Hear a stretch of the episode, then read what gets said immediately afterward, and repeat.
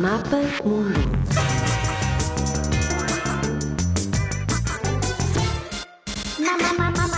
Mapa Mundo.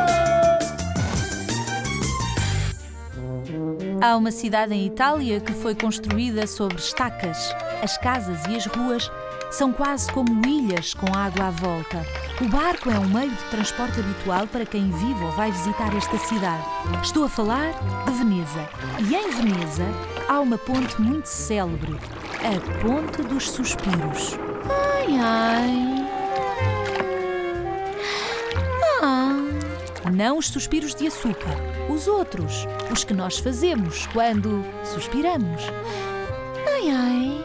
Ah. Não é uma ponte de apaixonados. Podia ser, mas não é.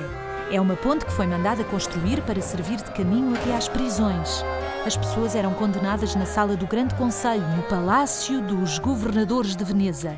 Depois tinham de percorrer um longo caminho até às prisões. Até passavam por uma escada que se chamava Escada dos Gigantes.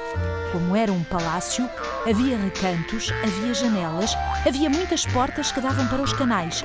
E os prisioneiros, claro, tentavam escapar-se. Por isso, mandou construir-se uma ponte, fechada, que servia de acesso direto à prisão com quatro janelas, e diz-se que pela ponte, quando olhavam uma última vez pela janela, os condenados soltavam suspiros.